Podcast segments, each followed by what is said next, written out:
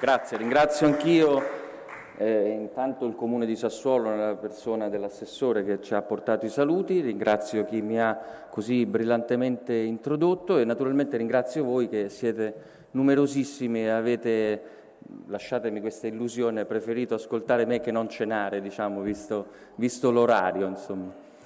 Ehm, io negli ultimi due anni ho frequentato parecchio le scuole e ho avuto a che fare con ragazzi molto giovani, più giovani dei miei studenti.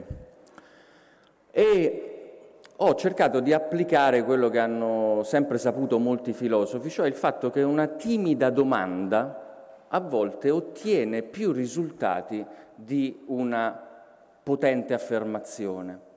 E allora io ho provato a chiedere a questi studenti di scuole superiori perché? Perché lo fate? Perché fate cosa? Perché lo fate di immortalare i momenti a volte più insignificanti della vostra vita quotidiana? Con le storie su Instagram, no? sappiamo tutte, a volte ragazzi o ragazze che eh, raccontano attraverso quel mezzo di comunicazione come stanno prendendo un tè o perché stanno misurando un paio di scarpe o perché stanno ascoltando una canzone. Io con timidezza, non, non, era il mio intento di giudicarli o di accusarli di qualcosa, ma gli ho chiesto serenamente, dico, ma perché?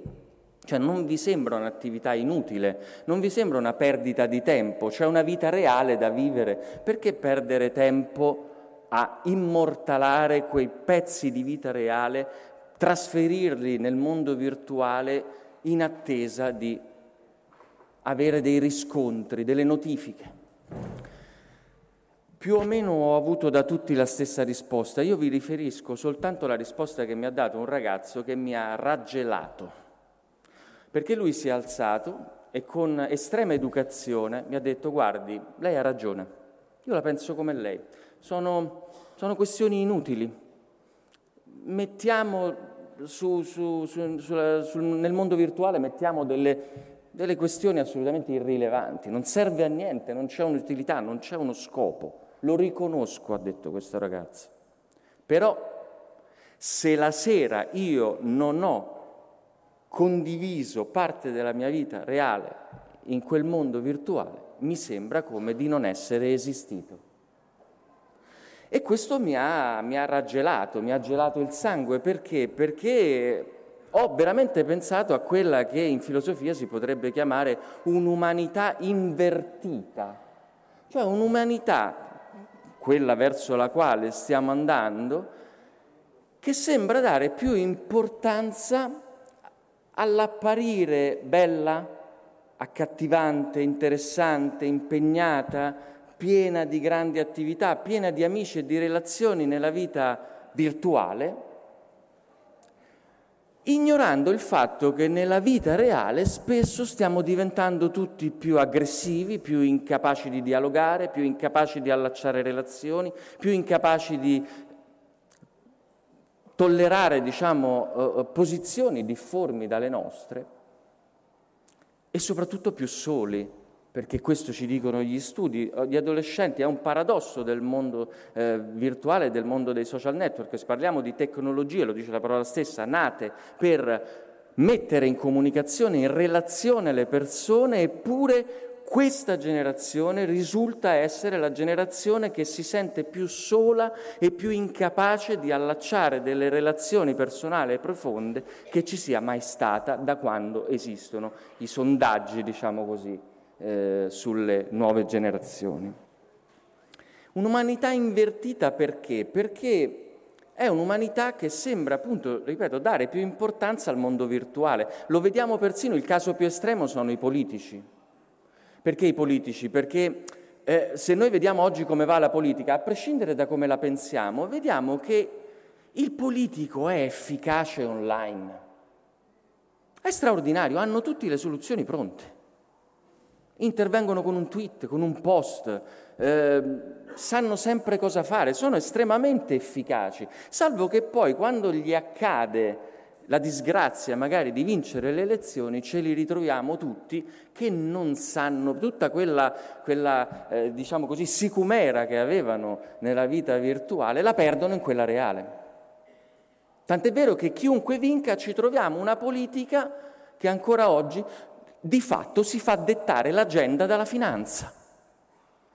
Questo è, noi viviamo in un mondo e forse anche per questo che i giovani, poi lo vedremo, cercano rifugio nel mondo virtuale, viviamo in un mondo dove i parcheggi degli ospedali sono a pagamento e i parcheggi delle macchine dei centri commerciali sono gratuiti. Questo è uno dei fenomeni di un'umanità invertita, un'umanità in cui l'essere umano, che kantianamente dovrebbe essere il fine di ogni agire sociale, viene ridotto allo stato di mezzo per fini e per scopi che non sono più i suoi. E la rete ci dimostra molto di questo e ce lo dimostrano soprattutto le, le giovani generazioni, ma non soltanto loro evidentemente, che danno più importanza al mondo virtuale che al mondo reale e dire che il mondo reale invece è fondamentale per noi esseri umani. È come uno specchio la realtà per noi è uno specchio che riflette la nostra immagine, noi capiamo chi siamo, cosa vogliamo, quali sono le nostre inclinazioni, quali sono le nostre idiosincrasie, quali sono i nostri pregi e i nostri difetti. Lo capiamo confrontandoci con quel grande specchio che è la realtà, gli altri, le altre persone, ma anche le cose che, che, con cui abbiamo a che fare nel mondo, ci dicono di più su chi siamo e chi potremo essere che non un, dire, un rapporto solipsistico chiuso con noi stessi. Non è un caso che specchio in latino si dicesse speculum e non è un caso che speculum eh, derivasse da speculari, verbo latino che voleva dire pensare perché la vita deve essere pensata, il meccanismo di entrare in relazione con gli altri, di entrare in relazione col mondo e in base a quello formarci una nostra identità, è un meccanismo che noi otteniamo se la nostra vita la pensiamo, la riflettiamo. A riflettere sono due cose, lo specchio che riflette un'immagine, ma l'essere umano che invece riflette sulle cose del mondo. Il problema è che oggi noi stiamo andando in una società, è appunto quella di questo ragazzo che mi dice io non so perché lo faccio, non lo so perché lo faccio, e lo fanno tutti, o quasi tutti, perché c'è chi poi non, non ha, abbiamo appena sentito, dei, dei profili social.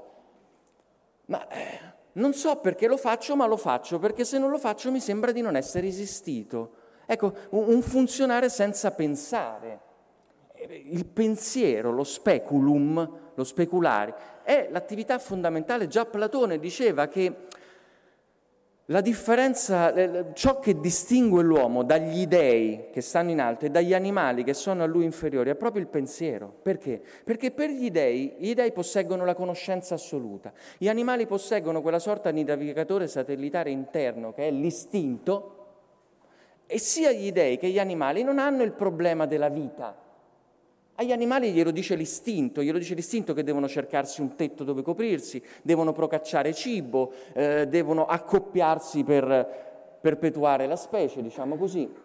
Gli dei hanno la conoscenza assoluta, l'uomo, privo di conoscenza assoluta, diceva Platone, e poi avrebbe detto un grande antropologo come Arnold Gehlen, privo della conoscenza assoluta e povero di istinti, ha il problema di vivere. Problema, altro termine che visto etimologicamente deriva dal greco antico proballein, che era un verbo che voleva dire porsi innanzi, guardare oltre, tradotto più liberamente, porsi il problema del futuro. Cosa farò nel futuro? Cosa farò domani? Come programmo chi voglio essere, chi vorrò diventare? È un problema che ha soltanto l'uomo. E i grandi filosofi ci hanno insegnato che è un problema, che poi è il problema della nostra vita, della nostra esistenza, per il quale noi disponiamo di un solo grande arnese e questo arnese è il pensiero. Solo se noi pensiamo la nostra vita riusciamo a costruire un'identità consapevole, consapevole dei pregi come dei difetti, consapevole delle idiosincrasie come delle nostre inclinazioni. Tutto il contrario di quello che mi raccontava quel ragazzo rispondendomi in maniera molto onesta e molto lucida quando diceva io non so perché lo faccio, ma se non l'ho fatto di condividere delle cose nel mondo virtuale, la sera poi mi sembra quasi di non essere esistito. Noi oggi, le nostre società purtroppo vanno verso un mondo, adesso lo vedremo il perché, che ha verso un percorso che ha come meta l'impoverimento, quando non l'eliminazione totale di tutto ciò che è pensiero, ragionamento, conoscenza, dialogo. I greci antichi utilizzavano una sola parola per dire queste quattro cose, pensiero, ragionamento, conoscenza, dialogo, logos. Ed è per questo che io nel mio libro parlo di una società misologa. Noi oggi viviamo in una società che opera a vari livelli contro tutto ciò che è pensiero, conoscenza, ragionamento e dialogo. Dialogo fra le persone, dialogos appunto, l'intrecciare il, logo, il mio logos con quello di qualcun altro. Una società misologa che è nata oggi, che è stata programmata oggi, no, la storia in realtà è lunga, io vi farò soltanto dei velocissimi esempi, per esempio una favola. Negli anni 50 nasceva la televisione in quegli anni, si affermava il fenomeno televisione. In America andava per la maggiore una favola che si chiamava Toodle, la locomotiva, poi divenne famosa anche in Italia. In America era la favola in assoluto più letta ai bambini e alle bambine. Divenne estremamente famosa anche in Italia e poi divenne un cartone animato perché ovviamente in quei tempi nasceva la televisione. Cosa si insegnava a questa locomotiva? Lei andava a scuola, andava a scuola per diventare un grande treno, era una favola per bambini evidentemente, e a Tudor venivano insegnate due regole soltanto.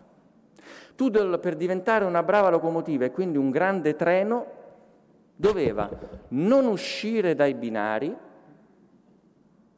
e ovviamente fermarsi quando c'era la bandierina rossa e invece procedere quando vedeva una bandierina verde. Peccato che Tudor avesse una passione irrefrenabile per i fiori che stavano sui campi attorno ai binari.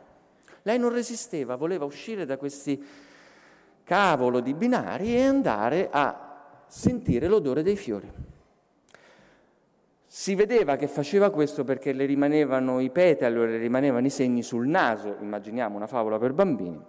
Insomma, si capiva che Tudor non si comportava da locomotiva disciplinata il paese si riunisce, eh, organizzano tutto un, un, meccanismo per far sì, insomma, la, la, mettono in condizioni che quando lei esce dai binari eh, la, le mettono davanti tutte delle bandierine rosse, lei entra in uno stato di crisi, non sa più dove andare, come muoversi, quale direzione prendere, fino a che all'improvviso miracolosamente compare una bandierina verde che sta proprio sui binari e lei a quel punto è felice felice di tornare sui binari, felice di riacquistare la sua libertà di locomotiva costretta a stare a seguire un percorso già segnato. Ed è talmente felice di questo che promette che da quel momento in poi non sarebbe più uscita dai binari e che avrebbe fatto la brava locomotiva per tutto il resto della sua vita. Sono l'unico che si è concentrato su questa favola? No, non sono l'unico, non sono il primo non sono certamente lo studioso più importante che si è concentrato. Già in quegli anni, nel 1950, David Risman, eh, sociologo americano, che, autore di un libro bellissimo, La folla solitaria, che già ci dice qualcosa, spiegava che in questa favola così famosa in America poi diventata famosa in tutto il mondo, lui vedeva uno strumento efficace di formazione dell'uomo moderno che fa dell'approvazione altrui la sua principale fonte di direzione, nonché l'ambito principale della propria sensibilità. Sembra scritta apposta, scriveva Risman, per allevare i bambini secondo un conformismo di tipo eterodiretto. Cioè i bambini venivano cresciuti con l'idea che ci sono dei binari, tu devi seguire quei binari, devi seguire quel percorso che è stato tracciato. Se seguirai quel percorso sarai una locomotiva felice, riconosciuta dagli altri, approvata dagli altri e libera, paradossalmente libera. Un altro autore si concentrò su questa favola, Vance Packard. Vance Packard nel 1957 scrive un libro anch'esso molto bello, I persuasori occulti. È il primo lu- libro che studiava come eh, ci fosse stata un'alleanza fra la psicologia del profondo e, eh, e l'economia, il commercio, e la pubblicità. La pubblicità che utilizzava dei segnali psicologici, spesso subliminali, specifici per portare le persone a comprare i prodotti che dice la pubblicità, non quelli che vorremmo noi. E Vance Packard, anche lui, sostiene che questa favola era una favola scritta apposta con l'obiettivo di formare degli individui eterodiretti, cioè che si facessero dettare l'agenda esistenziale da qualcun altro, e soprattutto scrisse Credo che questa sintesi sia fondamentale del passaggio di mondo che abbiamo vissuto con l'arrivo dei mass media e poi con l'arrivo di queste nuove tecnologie digitali. Ci siamo passati dal motto che il potere aveva nella società preindustriale, che era il motto divide et impera, a un nuovo motto conforma e dirigi cioè rendi le persone quanto più possibile omologate, conformate, fagli fare le stesse cose a tutte e quello ti garantirà il potere di poterle dirigere. Naturalmente dirigerle verso cosa? Verso due obiettivi, diceva Packard, fondamentali. Uno è il consumo, ovviamente, spingere le persone a comprare determinati prodotti e possibilmente a comprare i prodotti che comprano anche gli altri. E lo vediamo noi fra i nostri giovani. Oggi eh, io li sento i ragazzi, ci parlo con loro, la frustrazione di avere in tasca l'iPhone 8 nel momento in cui è uscito l'iPhone 9. Genera in questi ragazzi un senso di inadeguatezza e di frustrazione, come a dire guardano il loro telefonino che fino al giorno prima osservavano come se fosse un idolo, come un, una schifezza ormai superata, anacronistica, non più adatta, diciamo così, ai tempi. Dirigerli al consumo e soprattutto dirigerli alla educazione, cioè, diceva Packard di questa favola, l'individuo, specie a partire dall'età più delicata, più fragile, che è quella in quando è piccolo, deve essere indirizzato verso il ruolo di, tra virgolette, apprendista consumatore. Ecco, era solo una favola?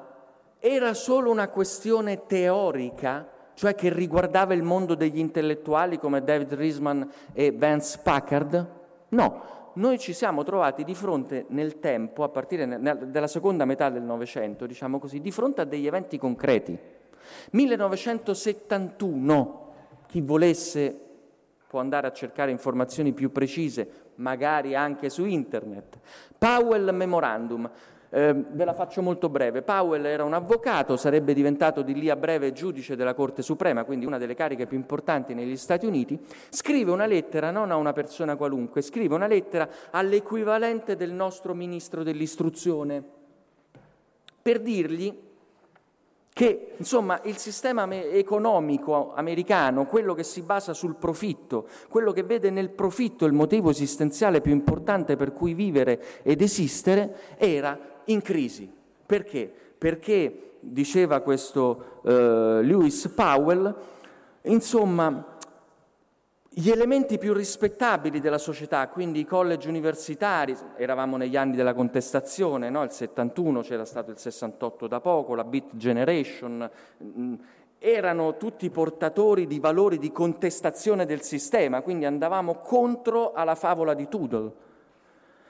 Chi contava a quel tempo si accorgeva di questo e questo Lewis Powell è stato fra gli uomini potenti che se ne è accorto, scrive al ministro dell'istruzione americana e gli dice noi dobbiamo fare delle cose.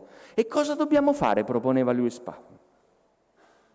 Leggo così non corro il rischio di, di dire qualche sciocchezza. Dobbiamo andare ad agire all'interno delle università, specie nelle facoltà di scienze sociali, dove abbondano studiosi sinistroidi o liberal come Herbert Marcuse. pretendere spazi e tempi uguali anche per conferenzieri repubblicani o di destra o che comunque credono nel sistema del profitto. Intervenire nelle attività della scuola di ogni ordine e grado, far controllare e valutare i libri di testo da studiosi che credono nel sistema. Misure analoghe devono essere, scriveva sempre Powell, attuate anche per la televisione, la stampa, la radio, le riviste scientifiche e la pubblicità. Addirittura, proponeva Powell, dobbiamo andare a controllare le edicole, perché gli edicolanti hanno il difetto di mettere in posizione più evidente le riviste che contestano il sistema e invece nascondono dietro quelle che, eh, diciamo così, portano avanti il valore del profitto, del commercio e del mercato. Inutile dire che tutte queste misure sono state attuate e persino superate si è fatto tutto quello che Powell proponeva di fare, non soltanto negli Stati Uniti d'America, ma anche in quella colonia, possiamo dire così, degli Stati Uniti d'America che spesso è stata l'Europa e che sicuramente è stata l'Italia. Un altro episodio, l'ultimo che vi racconto prima di entrare in medias res, come direbbero i latini, 1975, eh, Commissione Trilaterale, non so se qualcuno di voi se la ricorda, la Commissione Trilaterale, leggo, fondata nel 1973 dal miliardario David Rockefeller, la Commissione Trilaterale era composta per statuto da 200 cittadini illustri, ossia membri selezionatissimi dell'elite politico-finanziaria provenienti dalla triade che a quel tempo governava il mondo, Stati Uniti, Europa e Giappone. Questi tre grandi studiosi, uno americano, uno europeo e uno giapponese, vengono chiamati ad analizzare lo stato delle democrazie occidentali in quel momento, 1975, e sono chiamati a stilare un rapporto. Cosa scrivono questi studiosi nel rapporto? Si è raggiunto un grado troppo alto di educazione, di mobilitazione e di partecipazione politica delle persone. Ci sono troppe persone istruite, ci sono troppe persone dotate di un pensiero autonomo e critico che ben lungi da comportarsi come Tudor la locomotiva, decidono spesso e volentieri di andare fuori da quei binari noi, entro i quali noi invece vorremmo tenerli. La Commissione trilaterale propose ufficialmente una, tra virgolette, pianificazione educativa e politica che correlasse strettamente gli studi scolastici agli obiettivi economici e politici del potere. Insomma, si trattava di riformulare i programmi scolastici adattandoli ai modelli di sviluppo economico e alle future possibilità di lavoro. Questi sono soltanto tre esempi per dirvi che non stiamo parlando di complotti, non stiamo parlando di poteri occulti, Stiamo semplicemente parlando del fatto che a partire dalla seconda metà del Novecento tutta una serie di persone portatrici di un'idea ben specifica chiamata neoliberismo, cioè quell'idea che ritiene che la società più libera e migliore è quella cui, all'interno della quale gli individui si comportano come delle aziende e come delle macchine e non come delle persone libero pensanti, quella ideologia si è affermata. Noi oggi viviamo in un mondo in cui c'è stato uno scontro tra forze ideologiche rispetto alle quali l'ideologia neoliberista ha trionfato. Questo è stato e le proposte che faceva Lewis Powell sono state accolte e realizzate. Le proposte di questi tre grandi studiosi incaricati dalla Commissione trilaterale del, dal, de, dello stilare un rapporto sullo stato della democrazia, sono state accolte. C'erano troppe persone istruite, si dava troppa istruzione, si dava troppa educazione, le scuole educavano al pensiero libero e autonomo. Questo non andava bene, perché noi abbiamo bisogno di locomotive. Noi abbiamo bisogno di treni che disciplinatamente e velocemente percorrono la strada che noi gli abbiamo indicato restando all'interno dei binari, delle rotaie. Si sta affermando quello che studi- si, è, si è affermato a partire da quegli anni, oggi ci siamo nel mezzo, quello che gli studiosi pedagogisti chiamano il paradigma pedagogico del capitale umano, in, contrapposto al capitale dello sviluppo umano. Cioè il paradigma pedagogico del capitale umano è quello che dice il compito delle scuole è formare degli individui che siano funzionali ed efficaci a quello che gli chiede il mercato. Cos'è in fondo tutta la polemica che ancora oggi, eh, non è solo in Italia, viene fuori, quanti sono quelli che scrivono che bisognerebbe abolire il liceo classico o bisognerebbe abolire gli studi umanistici? Perché? Perché con questi non si mangia, non si trova lavoro, non si contribuisce agli unici due valori per cui oggi ci viene detto che vale la pena vivere. Tu oggi o contribuisci al profitto o contribuisci al progresso economico o tu in quanto essere umano non hai valore per il sistema in cui viviamo oggi. Si è affermato gradualmente questo paradigma del capitale umano, sostituito al paradigma dello sviluppo umano, che invece è quello che dice che la scuola deve formare delle teste pensanti, un pensiero critico. E qui arriviamo al punto. I mezzi di comunicazione, già la televisione aveva spento i cervelli, addormentato i cervelli delle persone. Un libro bellissimo, io non ricordo mai se era del 1997 o del 1998, un libro di Giovanni Sartori, Homo Videns, che portava come sottotitolo Televisione post pensiero.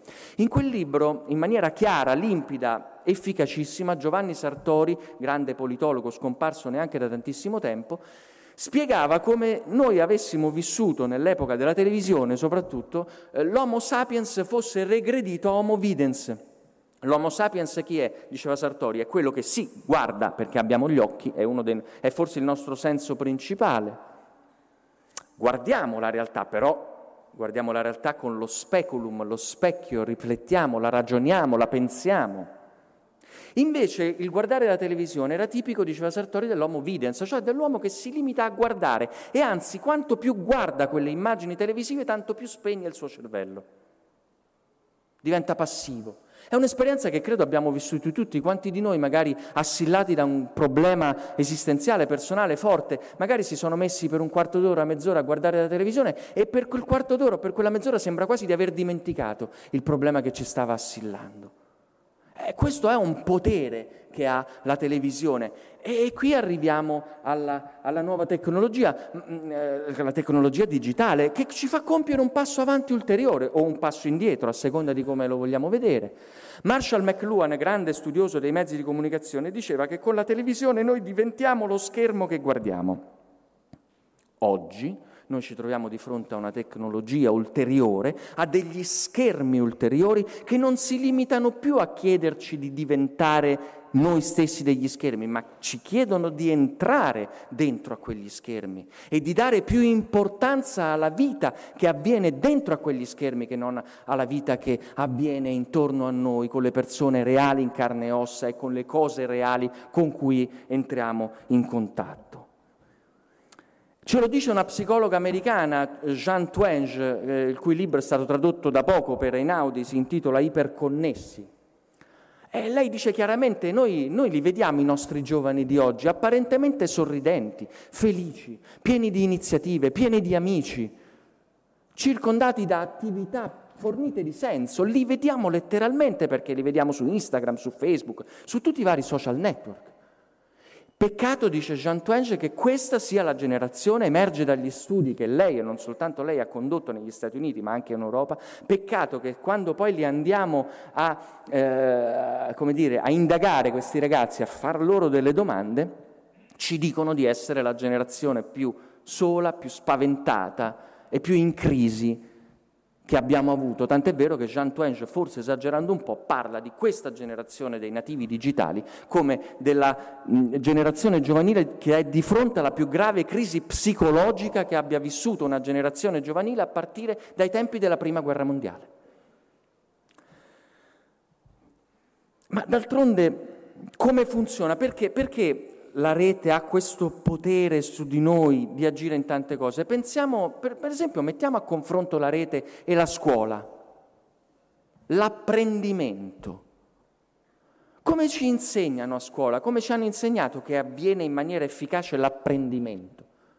Ci vogliono almeno tre caratteristiche. La lentezza. Se io leggo un testo lo devo leggere lentamente, perché se lo leggo velocissimamente, quanto mi rimarrà in testa di quel testo che leggo? La profondità. Io devo andare in profondità se voglio veramente imparare qualcosa. Se non voglio essere soltanto informato di quel qualcosa, ma voglio conoscerlo quel qualcosa, io devo andare in profondità. Noi invece oggi viviamo in una società, questi mezzi ci mettono di fronte al rischio più grande paventato per esempio da Hegel che diceva tutto ciò che è noto, proprio in quanto noto, spesso non è conosciuto. È questo noi ci troviamo di fronte con la rete, l'epoca in cui siamo informati su tutto ma rischiamo di non conoscere approfonditamente davvero nulla. Quindi lentezza, profondità e selezione del sapere un bravo insegnante non è quello che pretende di insegnarti tutto della sua materia, ma è quello che seleziona il sapere da dare ai suoi studenti in modo tale che quegli studenti acquisiscano una forma mentis, un abito mentale autonomo, critico, che permetta loro poi di andare a imparare cose nuove anche indipendentemente dall'insegnante. Il bravo insegnante è quello che insegna ai propri studenti a pensare con la propria testa, quindi ha un pensiero autonomo e ha un pensiero critico, che sia, come diceva Pasolini, persino critico dell'insegnante stesso. Che lo studente metta in discussione persino quello che gli dice il proprio insegnante, purché abbia un pensiero autonomo e critico. È tutto il contrario della rete.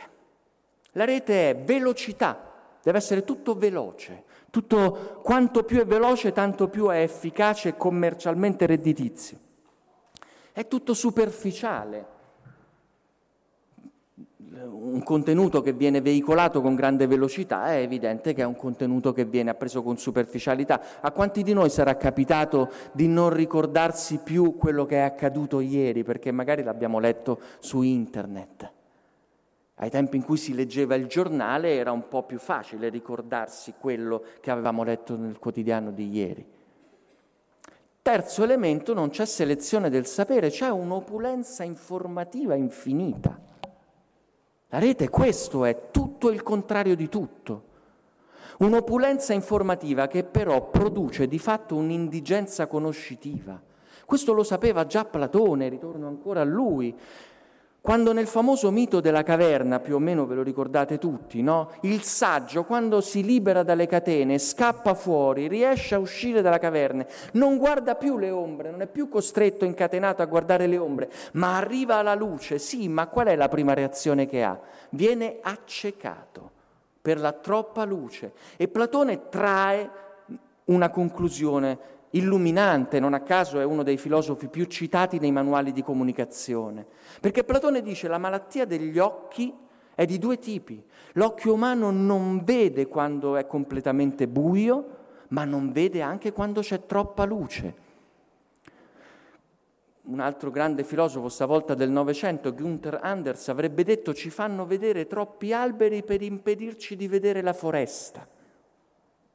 Perché l'essere umano conosce veramente non quando riesce a vedere tutto, perché il nostro cervello non è in grado di incamerare tutto. Il cervello umano funziona veramente bene quando riesce a selezionare le cose che vuole imparare, che vuole apprendere, selezionare quelle cose che gli permetteranno di acquisire un pensiero critico, un pensiero in grado di imparare anche le altre cose che non si conosce, ma di farlo più velocemente e in maniera più efficace. Non è certo illudendoci di conoscere tutto che noi possiamo pensare di diventare degli individui che pensano meglio e che fanno migliore utilizzo della ragione, del sapere e del pensiero. In fondo, qual è, quale dovrebbe essere oggi il compito della scuola se non quello di svolgere il ruolo di controcanto rispetto a quello che fa la rete? La scuola non può competere con la rete nel fornire informazioni ai ragazzi. Deve ovviamente liberarsi da quel paradigma infausto di pensare che gli studenti siano dei contenitori vuoti all'interno dei quali immettere delle nozioni. Questo lo fa già la rete ed è insuperabile in questo.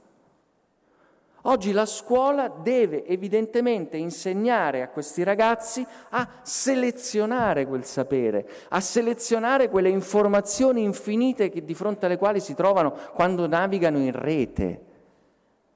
Questo è oggi il grande compito pedagogico che abbiamo noi insegnanti e che ha la filosofia, quello di insegnare, mai come oggi il pensiero è fondamentale perché la quantità di informazioni non ci manca, ci manca la capacità di selezionarle, di elaborarle, di formulare un pensiero nostro da quelle informazioni di cui siamo venuti a conoscenza. Un altro esempio, perché abbiamo visto come la rete e la scuola funzionano sostanzialmente in maniera contrapposta, un altro esempio riguarda proprio la formazione dell'identità. Perché come si forma? Innanzitutto un grande psicologo degli anni 60 del secolo scorso, Eric Erickson, ci dice che il, la formazione dell'identità è un momento fondamentale nella crescita di una persona e di un individuo. Quando noi scopriamo di essere un io e di avere a che fare con altri io, non siamo più quel bambino che pensa che gli altri siano solo persone a sua disposizione e che le cose siano tutte sue. Diventiamo adulti nel momento in cui scopriamo che le cose sono anche degli altri, non sono tutte nostre e che soprattutto esistono altri io, con cui dobbiamo imparare a relazionarci, a confrontarci. Qual è il modo migliore per eh, formare la propria identità, diceva Erickson? Beh, innanzitutto l'introspezione. Torniamo ancora a Platone che parlava del dialogo dell'anima con se stessa. Noi oggi viviamo in una società in cui se vediamo una persona che parla da sola, escludendo che abbia un auricolare di un telefonino e stia parlando con Siri o con chissà chi altri, pensiamo che sia folle. In realtà forse dovremmo provare a riscoprire un certo tipo di follia del parlare con noi stessi dell'indagare dentro noi stessi. È questo il modo in cui nasce un'identità equilibrata, sana. Un ragazzo, una ragazza giovane che fa questo esercizio prende coscienza di sé dei propri limiti, dei propri pregi, di, di, ciò che vuole essere, di ciò in cui vuole credere, di ciò per cui vorrà battersi e di ciò che invece riterrà più ininfluente e meno importante. È questo il modo di formare un'identità. Anche di sbagliare, perché no? Anche di sbagliare. L'errore nella nostra vita è uno degli elementi fondamentali che ci permette di crescere. Popper diceva che la vita, tutta la vita è risolvere problemi, ritorniamo a problema, proballo. È questo, è questa la nostra vita. Nostre, I nostri ragazzi stanno crescendo con la cultura delle app. Esiste un'app per ogni cosa, esiste una soluzione per qualunque sbaglio. Non puoi più sbagliare nulla, neanche strada. Come diavolo fai a sbagliare strada? C'è Google Map c'è quell'altra app che ti dice gira a destra, gira a sinistra, magari ti dice di seguire dei binari, non lo so, questo è uno spunto che lascio naturalmente alle sensibilità di ognuno di voi. E invece come si formano le identità oggi, ragazzi? Con i social network. Prendiamo proprio il social network. Il social network è una richiesta di mettere in vetrina la tua identità. Howard Gardner, grande pedagogista e psicologo, parla di identità preconfezionate. Perché? Perché i social network ci chiedono, chiedono ai nostri ragazzi di una bella foto, magari ritoccata, ma bella ti richiedono di mettere quali sono i tuoi film preferiti, quali sono i tuoi libri preferiti, le tue trasmissioni televisive preferite, ma soprattutto ti richiedono di essere un prodotto di successo. Tu sei in vendita. Ecco perché identità preconfezionata. Cos'è che si confeziona? Un prodotto che è in vendita, è in vetrina e c'è anche una moneta contante, che sono i like. Perché oggi i nostri ragazzi crescono con questa ansia costante di non valere nulla o quantomeno di valere in misura, in misura direttamente proporzionale a quanti like ottengono, a quanti followers hanno, a quante persone condividono i loro contenuti, condividono le loro fotografie, mettono dei commenti positivi all'interno di quell'identità virtuale che è la loro bacheca. E attenzione, questo sta creando dei problemi gravissimi tra i ragazzi, perché la bacheca del mio amico è sempre più felice della mia, come l'erba del vicino. Ma è evidente perché? Perché i ragazzi cosa postano in rete? Postano eh, i loro eventi di successo, eh, le feste eh, con gli amici, eh, sono sempre pieni in mezzo a, a, ad attività affascinanti, straordinarie, eh, impegnative, bellissime.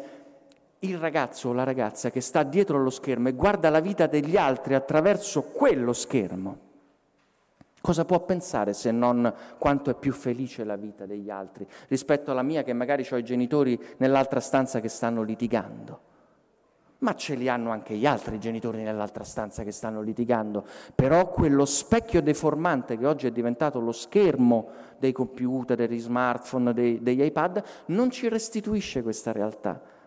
Non è una realtà speculare nel senso di realtà pensata. La realtà virtuale serve soltanto per costruire dei prodotti in vendita. Il problema è che, come Vance Packard ci ha detto, c'erano i prodotti in vendita per la pubblicità. Oggi quei prodotti in vendita siamo diventati noi e i ragazzi lo sanno e ce l'hanno l'ansia da prestazione.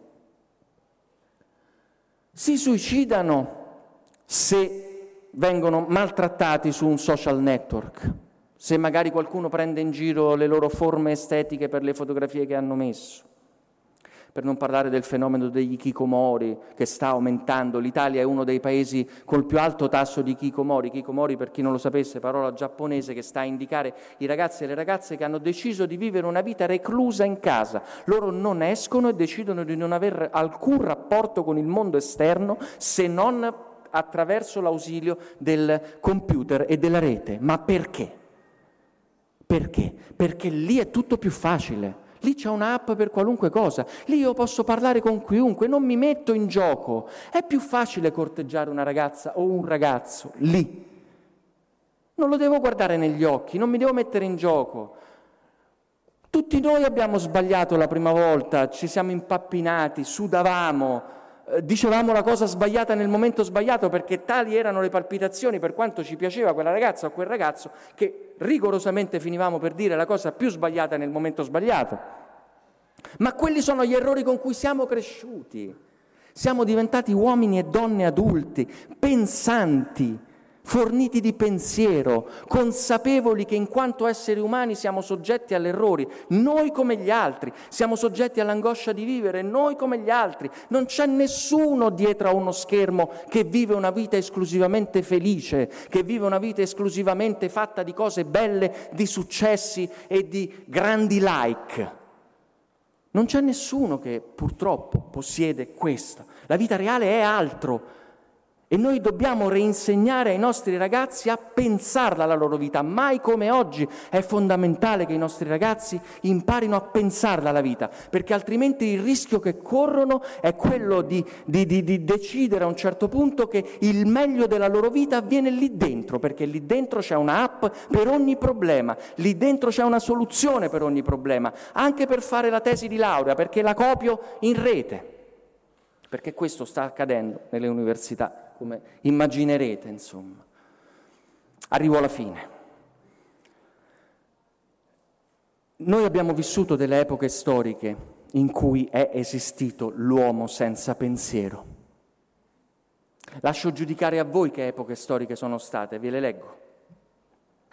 Se potessi racchiudere in un'immagine tutto il male del nostro tempo, Sceglierei questa immagine che mi è familiare, un uomo scarno, dalla fronte china e dalle spalle curve, sul cui volto e nei cui occhi non si possa leggere traccia di pensiero. Sto leggendo anno 1947 da Se questo è un uomo di Primo Levi. Primo Levi stava descrivendo i prigionieri del, dei campi di sterminio. Se, posso, se potessi racchiudere in un'immagine tutto il male del nostro tempo, scriveva Primo Levi, ecco, questo uomo scarno, dalla fronte china, dalle spalle curve, sul cui volto e nei cui occhi non si possa leggere traccia di pensiero. A questo erano stati ridotti. Violenze fisiche terribili, sì, ma anche la violenza più terribile che si possa commettere su un essere umano, estirpargli il pensiero, Perché lo facevano? Perché dovevano lasciarselo estirpare quel pensiero, anzi dovevano abolirlo loro, perché se avessero continuato a pensare, a guardare quella realtà terribile che c'era attorno a loro, probabilmente si sarebbero suicidati, come non a caso ha fatto Primo Levi, un anno dopo aver scritto I sommersi e i salvati. I sommersi e i salvati. Lui era fra i salvati ma quando ha cominciato a pensare veramente a quello che era successo quando viveva in quel campo di sterminio, ah, il senso di colpa lo ha avvolto in maniera tale che pur essendo uno dei salvati ha deciso di togliersi la vita. Secondo e ultimo esempio, leggo anche qui, nessun segno in lui di ferme convinzioni ideologiche o di specifiche motivazioni malvagie e l'unica caratteristica degna di nota che si potesse individuare nel suo comportamento passato era qualcosa di interamente negativo, non stupidità, ma mancanza di pensiero. È Anna Arendt, nel suo libro La banalità del male, che sta descrivendo Adolf Eichmann, il personaggio che era stato arrestato dai servizi segreti israeliani ed era stato eh, uno dei responsabili dei campi di sterminio, colui che spingeva il pulsante con cui entrava il gas nelle camere ehm, a gas, appunto, nei campi di, di sterminio, eh, il quale Eichmann, sappiamo, si era difeso dicendo ma io eseguivo gli ordini, io sono, ero una brava persona, io avevo famiglia, avevo i miei figli, io non avevo nulla contro gli ebrei. Io stavo semplicemente eseguendo gli ordini. Eccolo, l'uomo senza pensiero, l'uomo che funziona e non pensa, perché tutto ciò che non pensa è destinato a funzionare. Tutto ciò che, ne, che non è fornito di quella straordinaria arnese che è il pensiero è destinato a dover percorrere delle rotaie, esattamente come Tudor la locomotiva. Io credo che oggi siano pochi quelli disposti ad ammetterlo, ma ci troviamo di fronte a una vera e propria mutazione antropologica che mai come oggi rischia di trasformare le persone in ciò che questa parola significa originariamente, perché persona è termine latino che vuole dire maschera. Mai come oggi ci troviamo di fronte a delle nuove tecnologie che mettono così tanto in evidenza il paradosso del nostro essere delle, delle maschere sotto alle quali però proprio oggi potremmo ritrovarci molto presto a scoprire che non c'è più nulla. Grazie di avermi ascoltato fino adesso.